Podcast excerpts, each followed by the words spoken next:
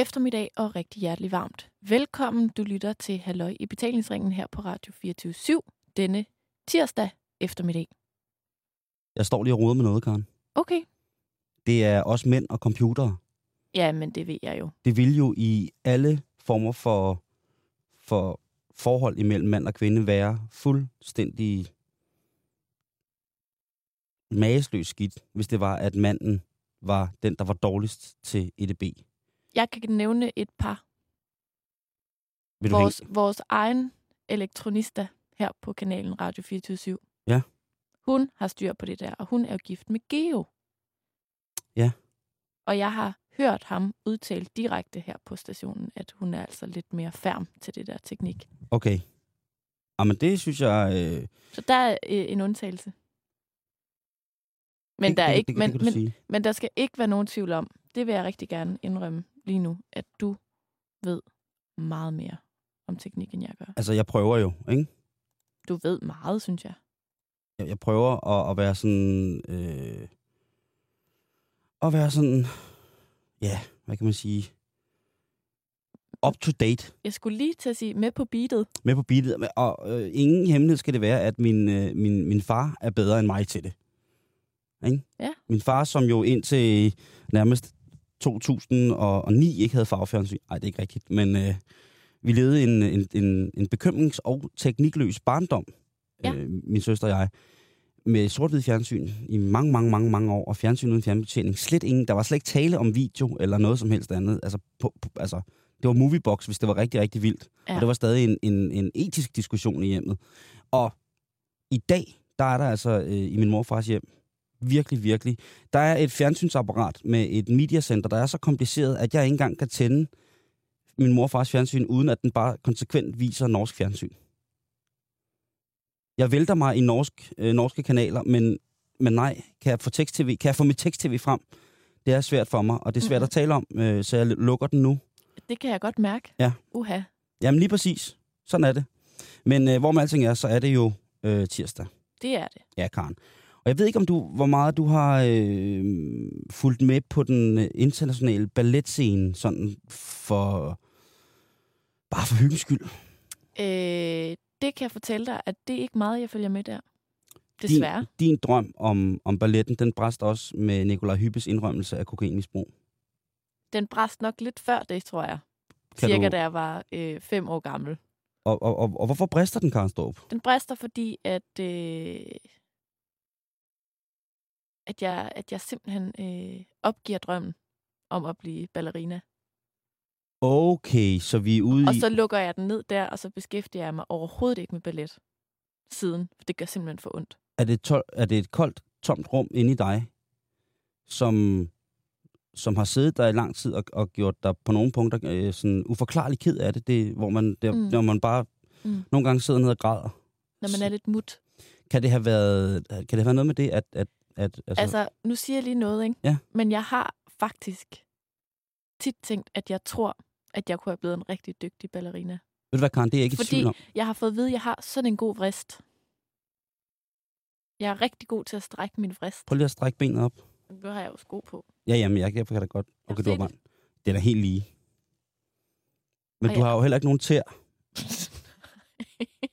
det er jo derfor, jeg vil være så god. Nej, du er, altså, du jeg er, kunne bare hoppe rundt på mine ankler. du er, du er, du er sporty, du har rytmik og, og hopper. Og øh, du laver ormen, når vi er til fest og sådan nogle ting. Og så Mm. du ville have været en fantastisk balletdanser, Karen. Tak, Simon. Det ville du. Men det bliver ikke i dette liv. Nej, og ved du hvad, det skal du kraft og rømme være glad for. For det er en gangster world.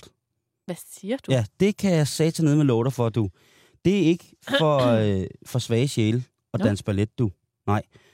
Og jeg hentyder til den verserende sag, der kører med, øh, hvad hedder det, øh, Bolshoi, Bolshoi ballettens øh, chef, den 41-årige Sergej Filini. Ja. Ja. Over i Rusland, over i Gerard Depardieu's nye land, Ja. der er der Bolshoi balletten klassisk, øh, traditionsrig, og for øvrigt verdens bedste, eller verdens største, ikke verdens bedste, verdens største ballet ensemble. Mm. Og han er altså blevet angrebet med syre i ansigtet. Ja, Karen. på vej hjem fra arbejde fra, fra balletten, så bliver han altså overfaldet af en mand, hvor han selv har udtalt, først troede han, at han skulle skydes. Bare det, at balletchefen siger det, jeg tror, jeg skal skydes. Det kan godt være, at Rusland er lave mm. med Gerard Depardieu og Putin og Raman og alle mulige mærkelige. Men bare det, at balletchefen tror, at, han, at når der er en, der løber ind foran ham hætteklædt, at han så tror, han skal skydes. Ja. Det må jo også... Øh, altså, Han lyder meget bange. lige præcis. Og en lille smule paranoid. Ængstelig. Men Karen, Ja. det kan også godt være, at vi synes, han er paranoid. Fordi vi jo ikke ved, hvad der foregår i den betændte balletverden. Nej, det har du ret i. Og galt nok går det, fordi han bliver ikke skudt. Han bliver overhældt med saltsyre, som ætser hele hans ansigt. Og det går voldsomt ud over hans øjne. Han ligger på et hospital i en af Benelux-landene lige pt., hvor de har fortalt, at hans, øh, hans tilstand er stabil, og han på længere sigt kommer til at få synet tilbage på begge øjne på den måde. Der vil være nogle kosmetiske øh, operationer, som skal foretages for ligesom at komme arvæv til livs og sådan nogle ting, altså omkring. Men ellers så bliver han overfaldet øh, og, og syreangrebet. Mm. Vi har jo selv været lidt inde på det, ikke? Altså, vi ved jo, at Alex- Alexander Kølpin, en øh, Marquis de Festabe i sine Ja. unge dage, ikke? Ja. Wow. Øh, vi ved, at Nikolaj Hyppe har jo altså været... Han har taget kokain, Ja, det har han. og, og man kan se det på ham. og så har og nu Sergej Fellini. Øhm, Men, men hvorfor? ja, Karen. Ved han noget om, hvad de vil have fra ham? Det er der ikke øh, noget, hvad hedder det, øh, sådan noget, der tyder på. Jeg har prøvet at søge på russiske medier omkring den her sag, og så få det i Google Translate. Men øh, det giver absolut ingen mening, når jeg oversætter det på den måde. Nej. Nej, det gør det altså ikke. Så jeg ved det, jeg ved det ikke. Men det, jeg har fundet ud af, det er, det er altså ikke første gang, at der er noget så virkelig, virkelig bestialsk, der bliver rodet ind i balletverdenen. Og jeg skal fortælle dig, at øh, i 2003, der øh, var der en anden øh, danserinde ved Bolshoi-balletten, Anastasia Volchkova. Og hun er altså på et tidspunkt blevet troet med en kniv til at skrive under på, at hun var blevet for tyk til at lave danse, øh, danseseancer, jeg ved ikke, hvad det hedder, serier, koreogra- øh, koreografier, hvor hun skulle løftes. Nå. Ja, hvad giver du mig? Hun havde fået lidt for meget på sidebenene, så der blev lavet en underskriftsindsamling blandt hendes mandlige kollegaer, som skulle lave de her svære løft, hvor der stod, at vi hermed, der skriver vi under på, at øh, Anastasia, hun simpelthen er blevet for fed, til vi kan løfte hende. Står, der, står der noget om, altså, hvor, om hun var fed? Jeg Var har det set- en, jeg har en set- byrde, Jeg har, man set, jeg har set et billede af hende. Ja. Hun ser ikke øh, kødfuld ud. Nej. Jeg kunne forstå, at hvis det havde... Altså, jeg synes jo, det er mobning. Og det er jo fordi, jeg selv er en, er, har været tyk barn. Og jeg har haft en, en fantastisk barndom, hvor det ikke har været sådan et problem på den måde. Med mobning, med at være tyk. Men hende her, hun ser absolut, tyk, absolut ikke tyk ud. Jeg kunne forstå, hvis det for eksempel var, var gossip, der skulle løftes. Øh, Ja. eller, øh, eller Lisbeth Knudsen, der skulle løftes. Ja. Så kunne jeg forstå, at man ikke... At, jeg- og jeg afviser ikke, at hun skulle løftes. Slet, slet ikke. Tværtimod, jeg afly. Jeg tænker bare, hvor er fantasien hos øh, koreograferne? Ja. Så må vi være flere, der, nogen, der løfter i flok, i bogstaveligste forstand. Når du tænker, så skal der tre mænd til ligesom at klare den. Ja eller ni. Alt efter, hvem det er. Ja. Ikke? Jo. Så må vi bare løfte i flok og gøre det yndigt. Det må da være en skøn udfordring. Jeg kan da godt se, at sololøftet blandt hoveddanseren, den mandlige solodanser og den kvindelige solodanser ville være enormt flot. Jo. Men hende her, hun bliver altså troet med en kniv ifølge The Independent til at skrive under på, at hun selv synes, hun er blevet for fed, så hun ikke kan blive løftet mere. Men jeg forstår bare ikke, hvis det er mændene, der afpresser hende. Fordi at det er måske en fordom, men jeg kunne godt forestille mig, at der var lidt sådan noget... Øh, hun havde en kvindelig rival. Måske har jeg set øh, Black Swan. Men et eller andet med en, en, øh, en, en, en kvindelig rival, der også vil have den rolle. Og så fik hun ligesom hende ned med nakken. Altså det undrer mig lidt, at det er mænd og kvinder, der ligesom modarbejder hinanden. Vi taler jalousi. Det, Det det, det, du jeg. snakker om. Men jeg, det ved, det, altså, øh, Karen, og der tror jeg bare, at man skal sige, øh, det kan selvfølgelig sagtens spille ind. Det tror jeg også godt, det kan i dansemiljøet. Jeg har haft, øh, jeg kender jo mange dansemiljøerne i København.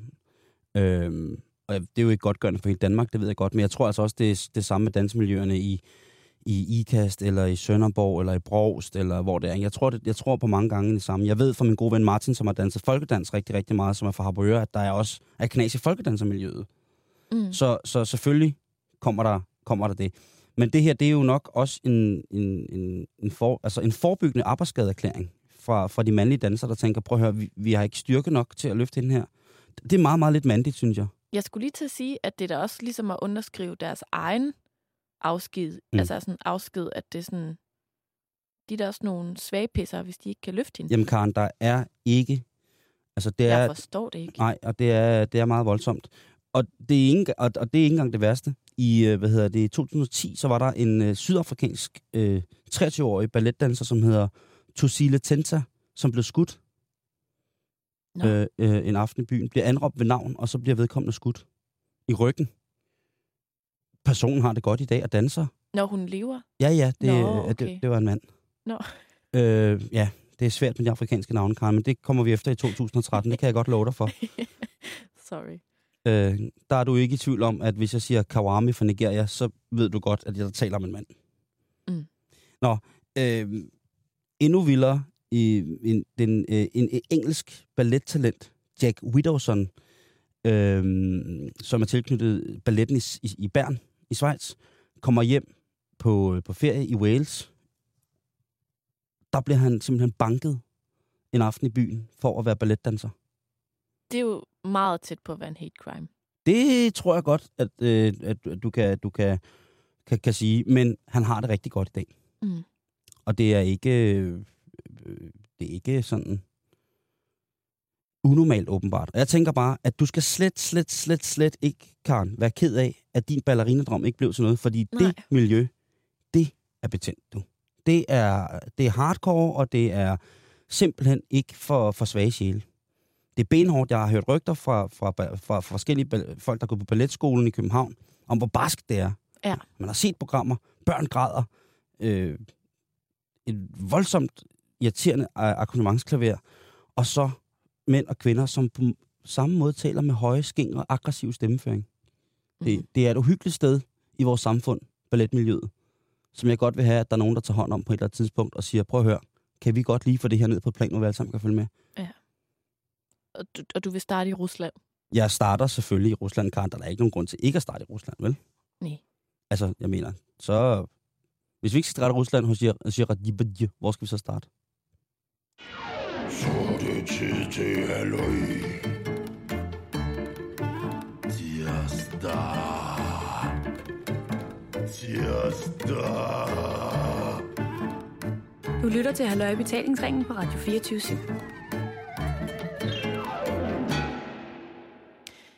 Hele dagen, Simon, der har man øh, kunne følge med i anholdelsen af Amin Skov, ejeren af restaurant Vejlegården. Kan du huske ham? Om jeg kan huske den, var det med en, med en kristen fagforening og 3F, ja. Hvor det gik op i hat og briller, hvor der var øh, gangsterlignende tilstanden. Meget apropos gangsterlignende tilstanden. Ikke? Altså ligesom Og- i balletmiljøet, Det er ren mafia. hvor, at, øh, hvor at, øh, i, i gangsterfilmene, der står... Øh, der står øh, Sonny og Carmine, de står med baseballbats nede ved fagforeningshuset på havnen Ja. og snakker uden ord. Altså, Amin Skov, det er manden, der kom ud i noget af et stormvejr, da hans restaurant i Vejle sidste år, 2012, blev udsat øh, for gangsterlignende metoder, det man også kalder en faglig blokade. Ja. Fra fagforbundet 3F. Mm.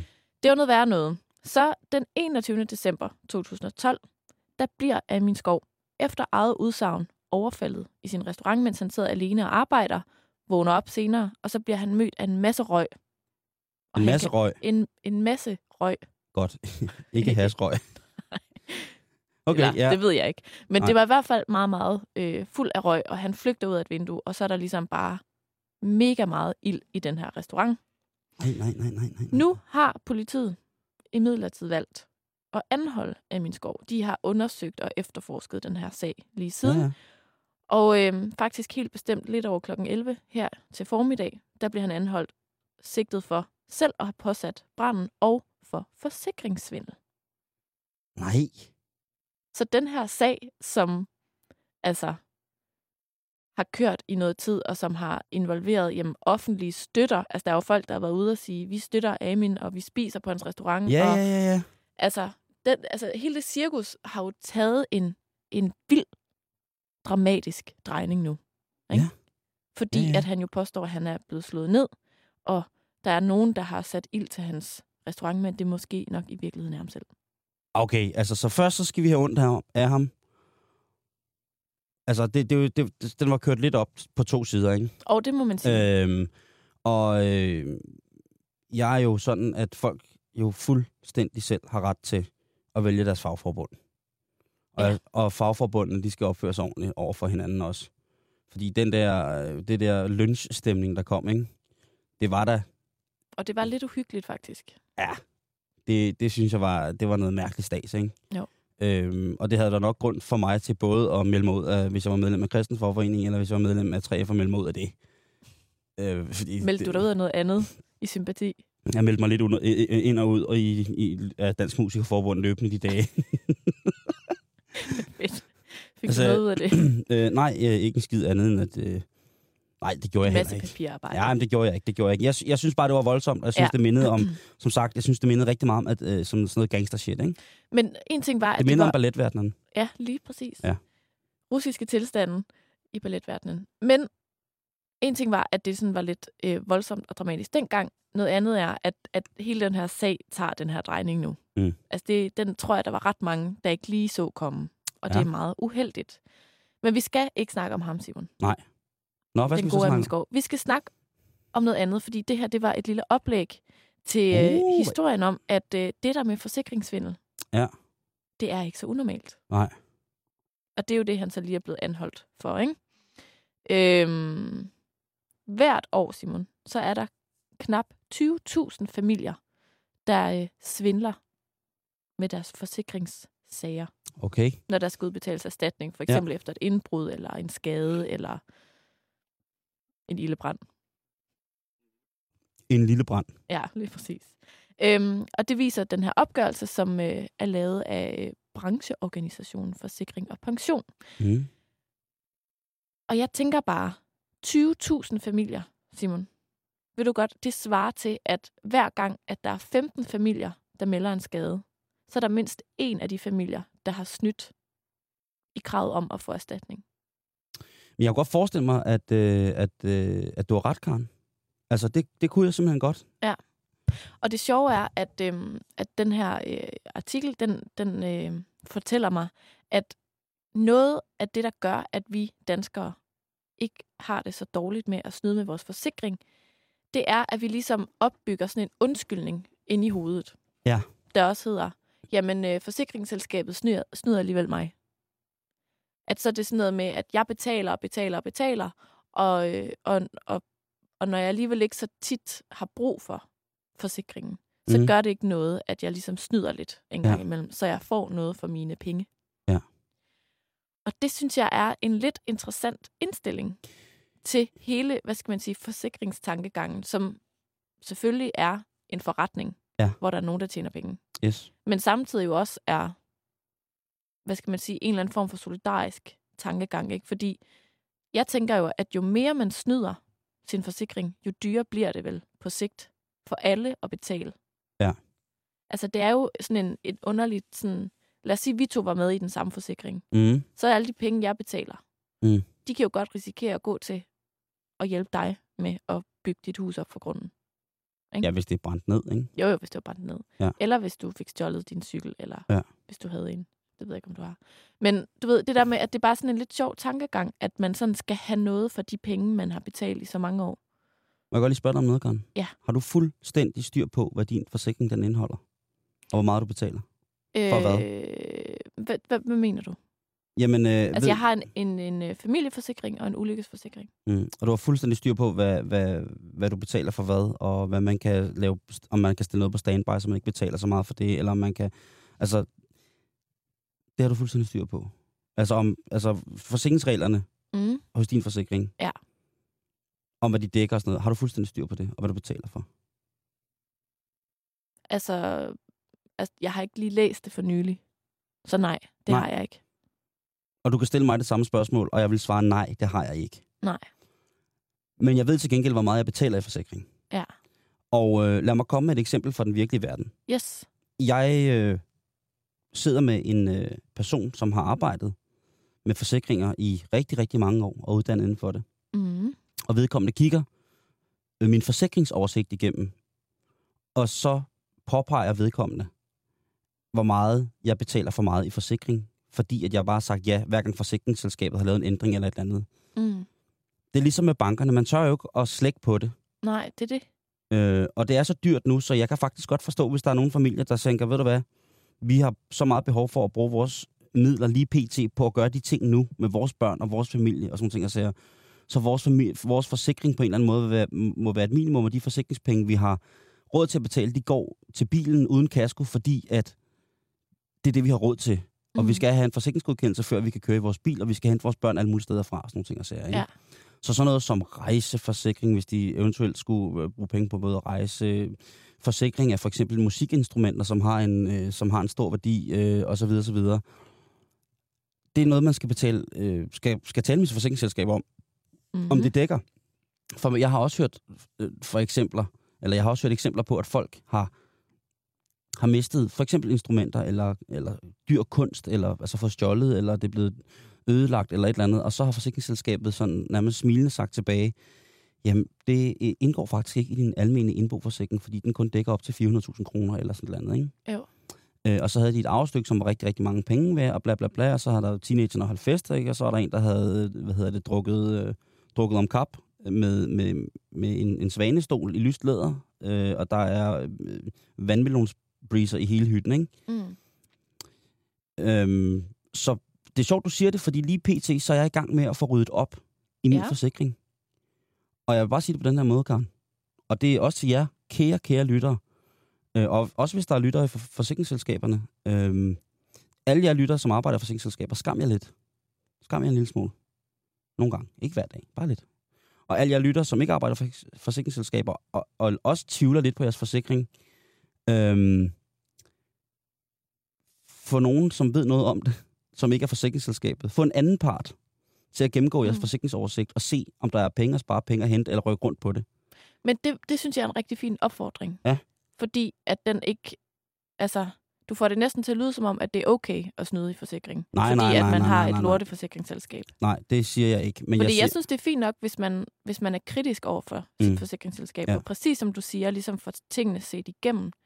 Men, men man skal bare vide, at hvis man ligesom som en undskyldning over for sig selv siger, jamen, jeg fik jo ikke stjålet for 4.000 kroner, men det skriver jeg bare på. mm, Og så er det jo sådan et relativt uskyldigt beløb.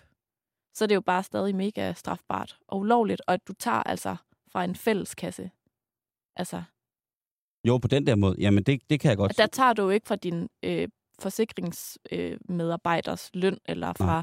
det store pengemaskineri, så tager du jo fra fælleskassen. Hvis du så snyder på den måde. Ja, det, er, hvert det, det, det kan man godt sige.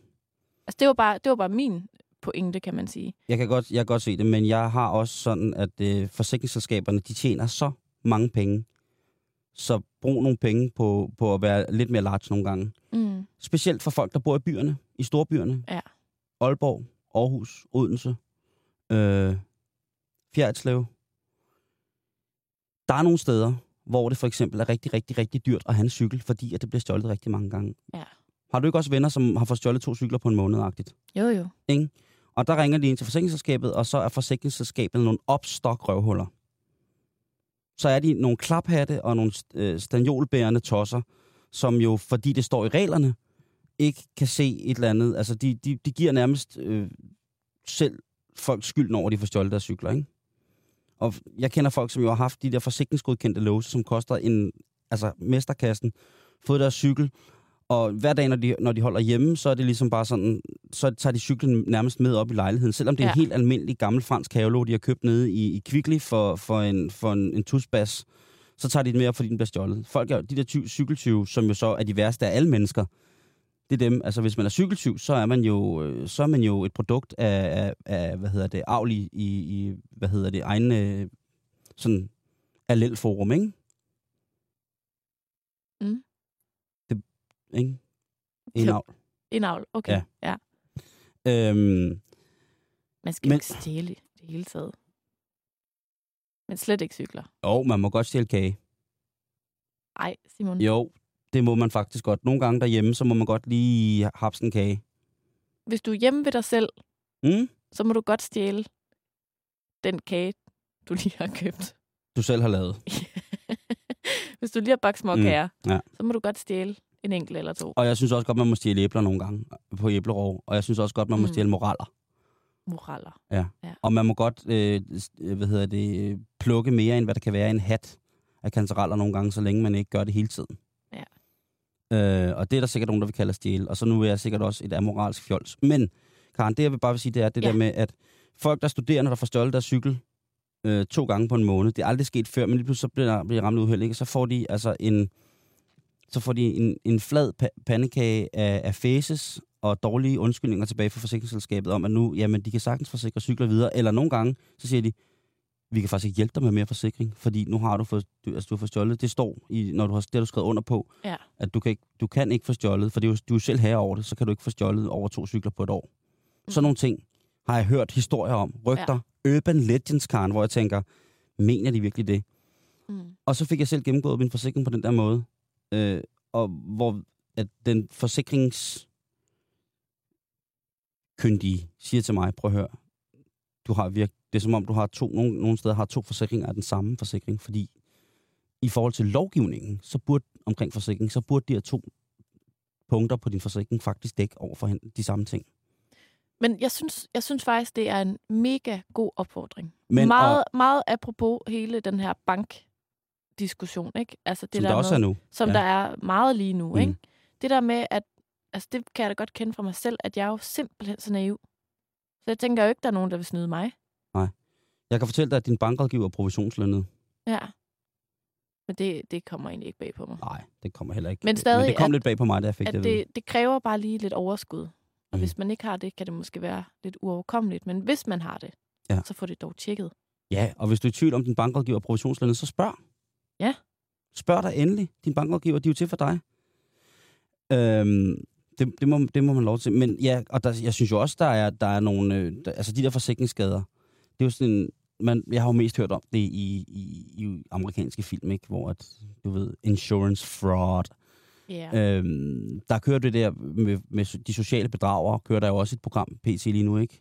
Med folk, som øh, siger, at de fejler det ene eller det andet, og sygemeldt og skal sygedagpenge, men så gør alt muligt andet. Og, Ja. Altså dem, der ligesom unddrager systemet. Så er der dem, som begår forsikringsvindel af sindssygt desperate årsager, ikke? Øhm, Altså, hvor vi snakker lidt større beløb, eller... hvor vi snakker, øh, prøv at høre, hvis, hvis vi ikke brænder huset ned, så har vi ikke noget sted at bo. Agtigt. Ja. Fordi at hvis, vi har ikke råd til at sidde i huset, men huset er forsikret, så hvis vi brænder huset, så får vi en forsikringssum, som gør, at vi kan have lov til at installere os et andet sted. Og sådan noget. Den der form for åbenlyse, mærkelige forsikringsvindel. Ja. Det er jo ærgerligt, at vi er kommet dertil, ikke? Men jeg kan da godt forstå, hvis der er nogen, der nogle gange sidder og tænker, Gud, hvor tjener min bank mange penge på mig, og Gud, hvor tjener mit forsikringsselskab mange penge på mig. Ja. Kunne man gøre det anderledes? Det kan man som regel. Mm. Jeg er et økonomisk, sådan planlægningsmæssigt hul i jorden. Nå. Ja. Jeg har mennesker, der er voksne og ansvarlige, der hjælper mig rigtig, rigtig meget med, med de her ting. Jeg kan jo ikke selv lave en, selv, øh, hvad hedder det, sådan noget, en selvangivelse. Mm-mm. Det, altså, det, det jeg, ved- jeg ved simpelthen ikke, hvad jeg skulle skrive. Kære skat, Ja, lige præcis. her går det godt. Men altså, 1 ud af 20, eller hvad? Hver 20. Ej, man siger 20.000 familier hvert år. Og det svarer cirka til, at hver gang der er 15 familier, der anmelder en skade, så er der i hvert fald en af de familier, der fusker for at hive penge ud af forsikringsselskabet igen. Det er vildt. Men må ikke Check også det er lidt altså en, en, en, en klog, klog, klog mand sagde engang, check yourself before you wreck yourself. Ja. Og der vil jeg altså sige, det er righteous. Det er, det er øhm, ægtehedens øh, sandhed, der bliver sagt her. Mhm. Det vil jeg mene. Så øh, gå ned, kig din søde bankrådgiver i øjnene og spørg, hey, er du provisionslønnet? Ja. Kan jeg gøre det bedre? Er det også her, jeg har min forsikring? Få min, kan, jeg, kan, jeg- kan jeg gøre det bedre? Kan jeg få noget hjælp? Jeg vil bare gerne have papirerne, og så vil jeg have en, der har forstand på det til det. Det kunne være ret fantastisk, men det ville selvfølgelig også være dobbeltmoralsk, hvis øh, at det var en, en offentlig hjælp, man kunne få. Ikke? Det kunne være ret vildt, hvis det var sådan, at alle havde ret til at få gennemgået deres privatøkonomi. Åh, oh, det vil være sejt. det ville være vildt, ikke? Ej, det, vil, det, prøv at, det synes jeg er et forslag. I går der talte vi om Ida Augens nye øh, øh, råb om hjælp Ja. til borgerne. Nye, gode idéer og projekter. der er både grønne, hvor vi kan låne lidt af hinanden, og der skaber arbejdspladser. Mm. Jeg tænker, Tjenester. altså, kom og, og lån en økonomisk tjeneste. Vi laver sådan en, en, en terminal. Rådgivning. Økonomisk rådgivningstjeneste. Økonomisk rådgivningstjeneste. Lige præcis. Kom og, og få, få kigget dine forsikringspapirer igennem Ja. hos os. Lige præcis. Det er der sikkert nogen, der kunne lave en glimrende forretning på. Ja. Men hvis man kunne få... Jeg hørte jo lige, øh, at, øh, at der er et, et lovforslag op om, at man kan i værksætterstøtte kunne lave det, der hedder små S-selskaber. Det vil sige ikke et helt AS og heller ikke helt APS. Men at hvis man lavede et firma, som så kunne generere et overskud på 50.000 kroner, tror jeg, så kunne du få lov til at gøre det et APS. Som sådan et, det kunne iværksætterstøtte. Normalt så koster det omkring 120, 25, 30.000 at lave et APS. Okay. Så lige pludselig så laver du bare et S-selskab, og så hvis du beviser, at det virker, og du kan tjene nogle penge og generere noget økonomi for dig selv på den der måde, øh, hvor du selvfølgelig betaler din skat, uh, det skal betale din skat, Jo, jo. så øh, kunne det være. Det kunne være, at det var den nye økonomisk rådgivningstjeneste, som ligesom skulle have øh, en masse små S-firmaer rundt omkring i landet, som kunne, kunne hjælpe folk øh, med, med forskellige ting. Det kunne være, at der er også nogle helt basale forsikringsting, som Karen, dig og jeg ikke forstår, Yes. som man efter tre år, øh, eller to år, som, jeg ved ikke, forsikringslærling eller et eller andet, eller gået på en eller anden skole i forsikringsjura, havde rigtig, rigtig, rigtig meget forstand på, og gerne ville faktisk dele ud af, og man tænkte, det får jeg egentlig aldrig brug for. Men det kunne godt være, at man faktisk får brug for det, for det kan godt være, at det er de første tre sider, eller de første tre sider i forsikringskontrakten, forstår man. Men ja. Ja. det kan jo så godt være, når man kommer ind på side 4, og der er nogle små ting, og der er nogle, nogle paragrafer og nogle henvisninger, at man ikke rigtig kan holde styr på det, så opgiver man, så skriver man bare under. Og så betaler du måske 300-400 kroner for meget om måneden i forsikring, ikke? Jo. Det var dumt. Øh, så hvis man skal, ja, Jeg tænker, kom ned på biblioteket, lån en bog og få kigget dine forsikringspapirer igennem. det synes jeg er en rigtig god idé. Altså, jeg låner en bog, og så er der nogle... Mens du venter. Nej, fordi man skal ikke vente. Man skal sidde sammen med dem Jamen, det er rigtigt. og have det for forklaret. Men så kan du nå begge dele. Ja, det, det, det kan du gøre. Det kan du gøre. Det, det er meget hyggeligt med biblioteket. Ja, det tænker jeg. Det kunne godt være, at det var noget, man skulle gøre, altså, der, så det ikke er sådan en enkelt til enkelt hjælp, men sige, jamen, der er forsikringsforedrag på biblioteket, øh, eller på, i, i kaffebaren, og der, er- det er gratis, og der kommer så mange, som der kan være. Ja, jeg tænker bare, når det har noget med sådan svære paragrafer, økonomi og tal, så er det vigtigt, at det er et sted, der er hyggeligt. Ja, ja. Men jeg ser også på kaffebaren, eller Mm. mm. Og der er også steder på biblioteket, som ikke er hyggeligt, ikke? Nej. Jo, det er der, Karen. Der er nogle steder, som er uhyggelige. Okay. Øh, sådan er det bare. Men, øh, men tak for info. Ja, selv tak. Nej, hvor er det kongeligt. Nu bliver det pisse royalt. Nu bliver det simpelthen så royalt.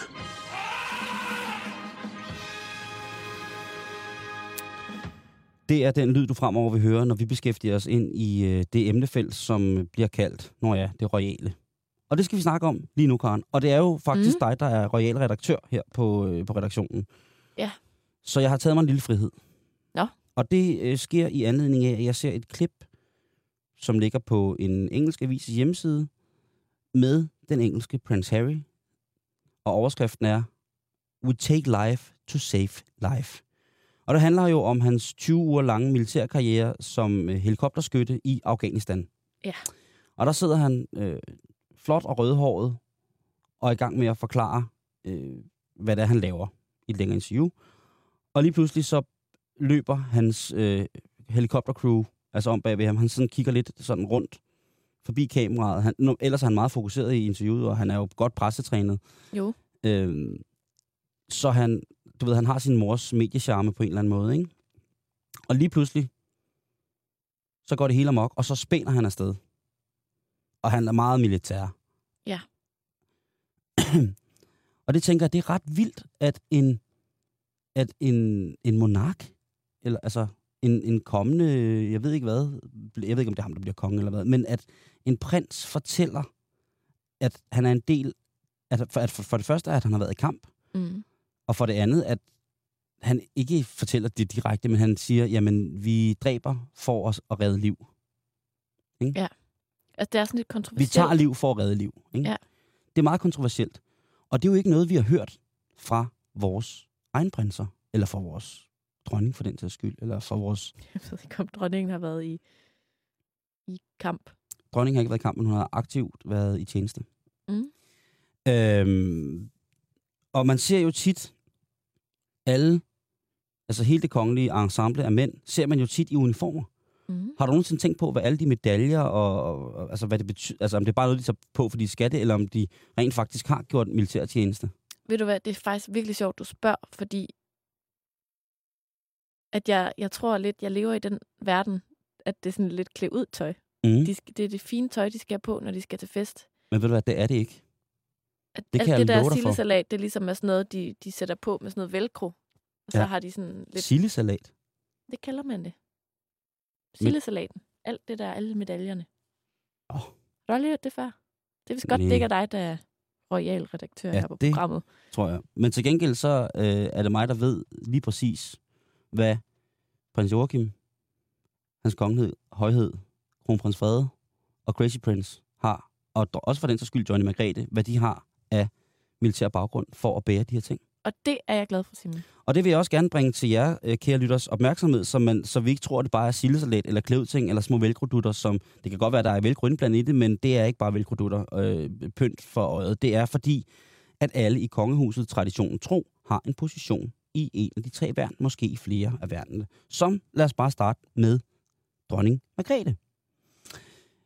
Dronning Margrethe, hun var jo et barn af krigen. Øh, hendes far var jo altså øh, Frederik 9., som jo virkelig, virkelig, virkelig var en sej konge. Virkelig, virkelig dope. Altså, du ved, det var ham med alle tatoveringerne. Mm. Øhm, og, hvad hedder det, dronning Margrethes far, Christian Frederik Frans Michael Karl Valdemar Geo, han var jo en mand, som, øh, hvad hedder det, blev far den 16. april 1940. Altså cirka en uge efter, at tyskerne var vandret ind i Danmark. Og øh, det var han jo ikke. Altså, han, det var ikke en, han jo ikke enevældig, vel? Men han, øh, han var jo ked af, at selvfølgelig, at det, det, det skete. Det tror jeg, man er som konge. Øh, middelalderlig, som nutidig, som fortidig. Jeg tror, man vil være ked af det, at man bliver invaderet på den måde. Mm. Så ham og, øh, og Ingrid, hans øh, svenske kronprinsesse, dronning Ingrid, jamen de gik jo tit en tur med barnevognen rundt omkring København. Så gik kongen med barnevogn med sin dronning igennem København. For ligesom at, at, at sende et budskab om, på at vi, vi holder stadig sammen. Vi bliver ved, vi gør det her. Og, øh, og han var jo sømand, og han var noget inden for flåden. Mm. Og øh, det havde hans datter jo fundet ud af. Så den søde, rare, lille dronning Margrethe, hun går frivilligt ind ved kvindeligt flyverkorps i perioden fra 1958 til 1970. Og øh, der modtager hun simpelthen den sin militære uddannelse. Vores dronning har en militær uddannelse ved det kvindelige flyverkorps. Sejt. Er hun ikke, bliver hun ikke sejre og Åh, sejre? oh, det synes jeg Ja. faktisk. Udover det, så har, øh, til, så har øh, hvad hedder det, John Margrethe, så har hun den her tilknytning til, udover hun har, hun har selvfølgelig en tilknytning til det danske forsvar, til, øh, og til, til, flyver, til flyvåbnet i særdeleshed. Øh, men i 1972, så bliver dronningen faktisk æresoberst hos dronningens regiment i England, The Queen's Regiment. Og øh, senere, så bliver hun hos, øh, hvad hedder det, Princess of Wales Royal Regiment. Diana. Princess of Wales Mm. i 97, øhm, der overtager hun hvervet som øh, Colonel-in-Chief i The Princess of Wales Royal Regiment. Så hun er altså militært uddannet, og hun er ikke af reserven, kan man sige, fordi at hvis man er af reserven, så vil det sige, at man træder ind i en position i sin rang, i det man gør aktiv krigstjeneste igen, Mm. i tilfælde af landet skal i krig. Men hvis vi skal i krig, jamen altså, så er dronning Ingrid klar.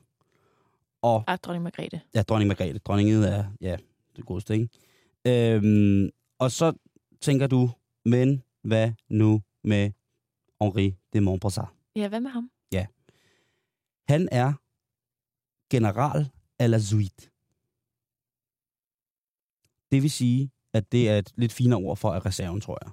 Mm. Ja, det er det. Det er måske ikke det samme. Men det vil sige, at hvis Danmark kommer i krig, og han tiltræder til aktiv tjeneste, så vil Crazy Prince være general. Wow. Yes. Øhm, han har aftjent sin værnepligt ved infanteriet i Algeriet i 1959-62. Øhm, og det er, jo, øh, det er jo ret vildt. Faktisk er han ifølge kongehusets hjemmeside både general og admiral à la suite. General er jo nok for hæren, og admiral det er en mere, øh, hvad hedder det, øh, det er en, en søværnstitel mere, Ja. som sådan. Okay. Så, og han kan jo godt lide at sejle, det har vi jo set. Han kaster sig ud i, i vilde bølger, I øh, mere eller mindre afklædt. Han er en fantastisk mand, men han er altså også både general og admiral à la suite. Og så kommer vi til deres unger. Frede og Jokke. Mm-hmm. Og nu skal du holde fast, fordi nu skal du høre, hvor sej kronprinsen han er. Hvis man synes, militær er sejt, jeg synes, militær er sejt på nogle punkter, og så synes jeg, militær er det værste i hele verden på nogle andre punkter. Mm. Lad nu det ligge. Nu drejer det sig om fred. Og hvad hedder det? Øhm, han starter som øh, han starter som 86 år. Nej, i 1986 der bliver han rekrut ved den kongelige livgarde. Det er jo, når jeg bliver født, Lige Så- præcis. starter han. I 87 der bliver han sergeant ved sergeantskolen i Sønderborg. 88 der bliver han løjtnant af reserven. 1988 er han delingsfører i Gardehusarregimentet. I 1989 der bliver han premierløjtnant af reserven i hæren. Og i 1995 der træder han ind i frømandskorpset. 1995 95, 95, der bliver han også premierløjtnant af reserven i Søværnet. I 97 der bliver han kaptajnløjtnant af reserven i Søværnet, kaptajn af reserven i hæren. Og i 2001, der bliver han kaptajn af reserven i flyvevåbnet. Fra 2001 til 202, der ud, øh, hvad hedder det, undergår han, havde han sagt, der udsætter han sig selv for videreuddannelsestrin nummer to for ledere på Forsvarsakademiet. I 2002, der bliver han major af reserven i både hæren og flyvevåbnet. Han bliver overlovskaptajn ved Søværnet. Altså, Frederik, han er overlovskaptajn. Hvor sejt er det ikke? I 2002 og 2003, der bliver han sagsbehandler ved Forsvarskommandoen. I 2003 så bliver han lærer ved Forsvarsakademiet, Institut for Strategi. I 2004 bliver Frederik oberstløjtnant ved hæren og flyvevåbnet og kommandørkaptajn i Søværnet. Og kommandørkaptajn i Søværnet, det er jo James Bonds rang. Nå. Ja, jeg tror vist nok, han er kom- øh, kommandørkaptajn. Øh, eller kommandør. Jeg kan ikke helt huske det. Men der, hvor han er nu, der er han altså oberst i både hæren og flyvevåbnet og kommandør i Søværnet. Det er jo helt vildt. Så hvis ikke, hvis ikke han er over, hvis han er, hvis ikke han er over, så er han på samme rang som James Bond. Og så gør han jo det smart, at han går i, i frømandskorpset. Mm. Og frømandskorpset er et elitekorps, hvilket vil sige, det er meget, meget begrænset med, hvad de ellers i virkeligheden må fortælle om deres virke og hvad de laver. Og slet ikke på nogen måde inden blandt det enkelte individ, fordi de er en enhed. Så hvad skal man gøre, hvis man er kongelig, gerne vil aftjene sin værnepligt? Han er ud af en meget, meget stærk, det må man sige, alle royale ud af en stærk tradition med, med, med, med krigsrelationer og krigerrelationer og være Ja. ja. soldater og øh, alt muligt mærkeligt, ikke?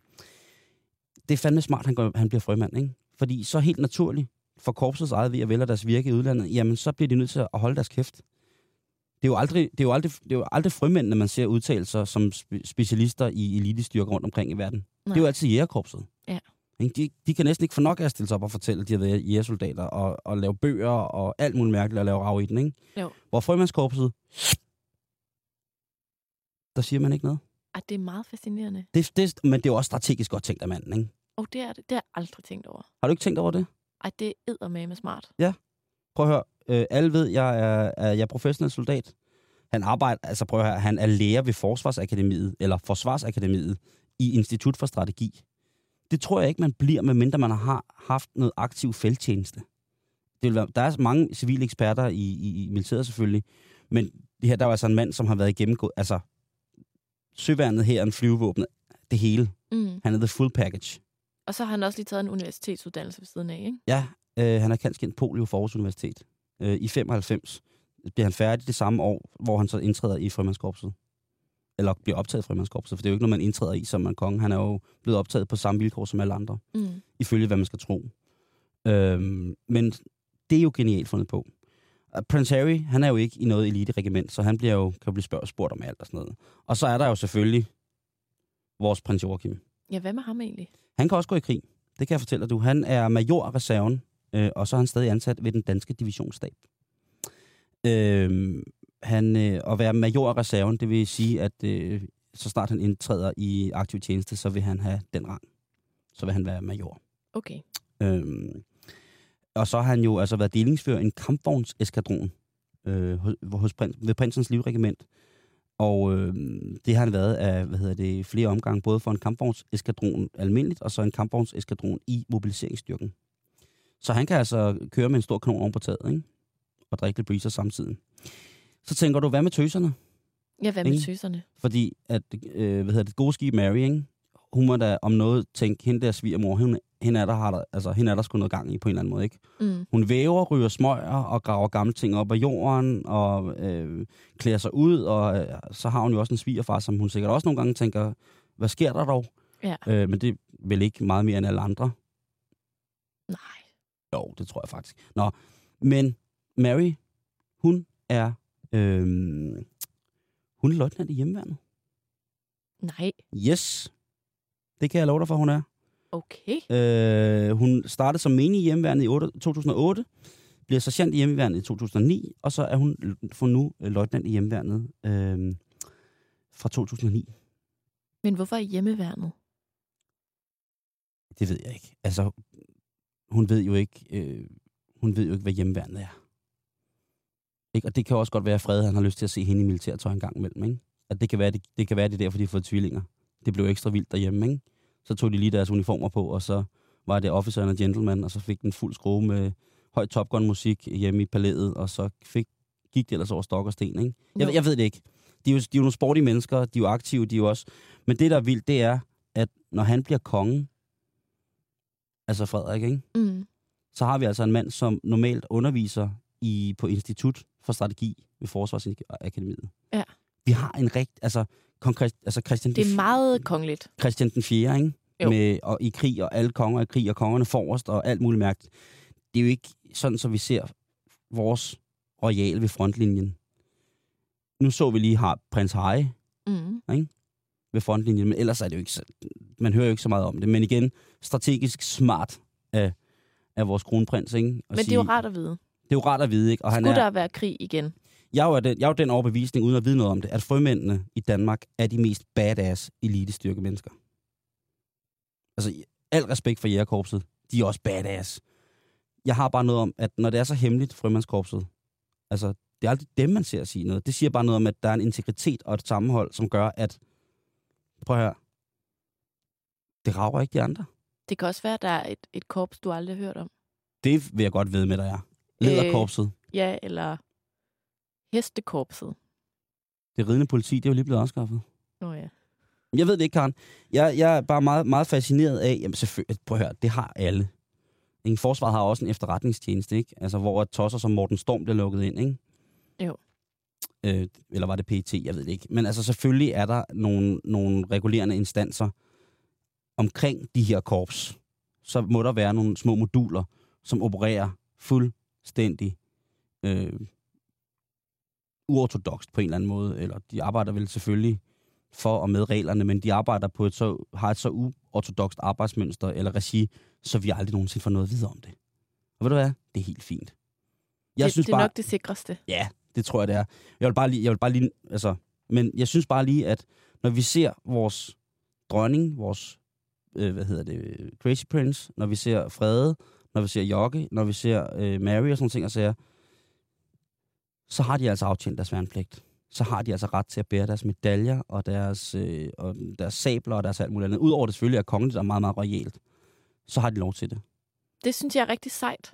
Så det var, øh, undskyld, jeg, jeg gik ind på din tøfkaren med, Nej, men med, det okay, med, med, med, med det royale, men øh, det var, øh, det var, hvad jeg havde at, at berette mm. om, hvad det er, øh, de, hvad de går med. Men jeg vil faktisk gerne have lov at blive lidt i det royale hjørne. Ja. Hvis det er okay med dig. Det, gør det. Fordi at, Simon, øh, jeg ved ikke, om du er på jobjagt, men det kan der jo være nogle andre, der er.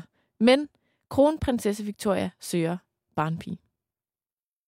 Det er der i hvert fald rigtig, rigtig, rigtig meget, der tyder på. Altså det svenske Milforama. Ja. Victoria. Victoria, Hende, der er gift med ham med de brede briller.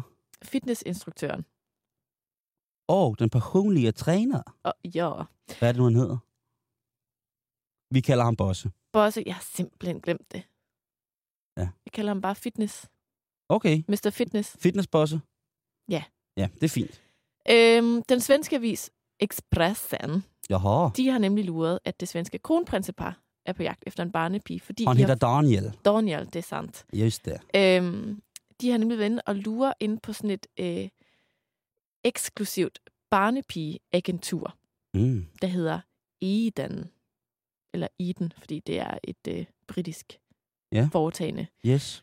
Og jeg tænker bare, at øh, altså, der er jo ikke nogen, der... Altså, hoffet har ikke bekræftet endnu, at det er dem, der taler om, men lurer mig, om det ikke er dem. Jeg tænker, jeg lige vil læse annoncen højt. Det må du meget Nu gerne. tester jeg den lige på dig. Også hvis øh, der er nogen blandt vores lyttere, som kunne være interesseret. Men det er det, jeg mener. Jamen, skide godt, Karen. Det er Afsted. public service lige der. Øh, familien er på udkig efter en person, der er varm, omsorgsfuld, venlig, udadvendt, energisk, aktiv og fokuseret på udvikling og uddannelse. Fleksibilitet er afgørende, da begge forældre har fleksible arbejdstider og rejser regelmæssigt. Forældrene har travlt og er professionelle konsulenter, der ikke arbejder i et regelmæssigt timeantal, det kan være nødvendigt at medbringe deres barnepige på forretningsrejser. De vil gerne have en barnepige, der kan stimulere deres etårige datter interesser, være kreativ, når det kommer til aktiviteter, lektioner, ture osv. Familien søger en, der kan arbejde 6 ud af ugens 7 dage, cirka 40 timer, er fleksibel og har mulighed for at tage med på rejser, og som kan finde ud af at være yderst diskret. Ja. Du skal være ikke-ryger, du må ikke være aktiv blogger på nettet. Ligesom at der kræves forståelse for, øh, at hvad barnepigen måtte se og opleve er strengt privat. Og så er der absolut fotoforbud. Ja. Og sjovt nok, så er det altså et øh, professionelt konsulentpar i Sverige, der søger. Og Simon, der er en hyre, og hold nu fast. Ja. Hver uge får du 6.666 svenske kroner. Det er hver uge. Hver uge. Det er jo, det er jo så mange sekstaller, at ikke engang satan kan følge med mere. Det svarer til 5.728,85 danske kroner. Så det er på, øh, det er vel sådan omkring 20.000 kroner om måneden, lidt over, ah, var det 5.700 eller hvad? Ja, cirka. Ah, men det, er- det er vel en fair nok løn for at være barnpige, men, men, men seks, seks dage om ugen. Ja, og så skal du ligesom bare være til rådighed, også hvis de ja. tager afsted på rejser og sådan noget. Ikke? Men svensk familie i Solna søger en, der kan tage hånd om deres snart etårige datter. Lur mig, om det ikke er det svenske kronprinspar. Det står ikke, at det er dem eller hvad? Nej. Åh, Men alt tyder på, at det er dem. Fordi at de bor der i Solna. I Okay. Sverige. okay. Og nu blev det simpelthen for meget. Nu skulle de have barnpige. Nu skulle de have nanny. Ja, det tænker jeg. Det er i øvrigt også den side, øh, kronprinse, kronprinsen Frederik og Mary har fundet deres barnepiger. Okay. Det kan jo være, det er dem, der har anbefalet dem at gå derind og, og jeg, jeg, kan, jeg kan sådan set bedre forstå Frede og, og, og skibet Mary, ikke? fordi altså, når man ser på billederne af den børneflok, de efterhånden har fået styrt op, ikke? hold kæft nogle kronuler, ikke? De er så søde. Ja, de, ser, de, de, ser, de har, øh, hvad hedder det, øh, en af de der drenge har fået langt hår, rockgarn. Mm.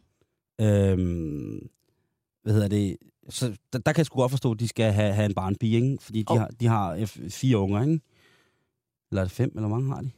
Jeg ved ikke, om man skal Nej. tælle alle de uægte med. Nej, nej, det, det, må, det må du sgu egentlig ikke gøre. All Karen. the bastards. Nej, det, det må du da ikke sige. Er der sådan nogen? Nej, det tror jeg ikke. Det tror jeg ikke. Nej. Nej. Ikke når De- man er de- gift med Mary. Nej, nej, nej, nej, nej, nej, uha. Nej, nej. Altså. Hun er, øh, Hun er en dronning. hende der, mand. To be. Prøv at høre. Hun skal bare på forsiden af Sports Illustrated for MILFs. Bummelum.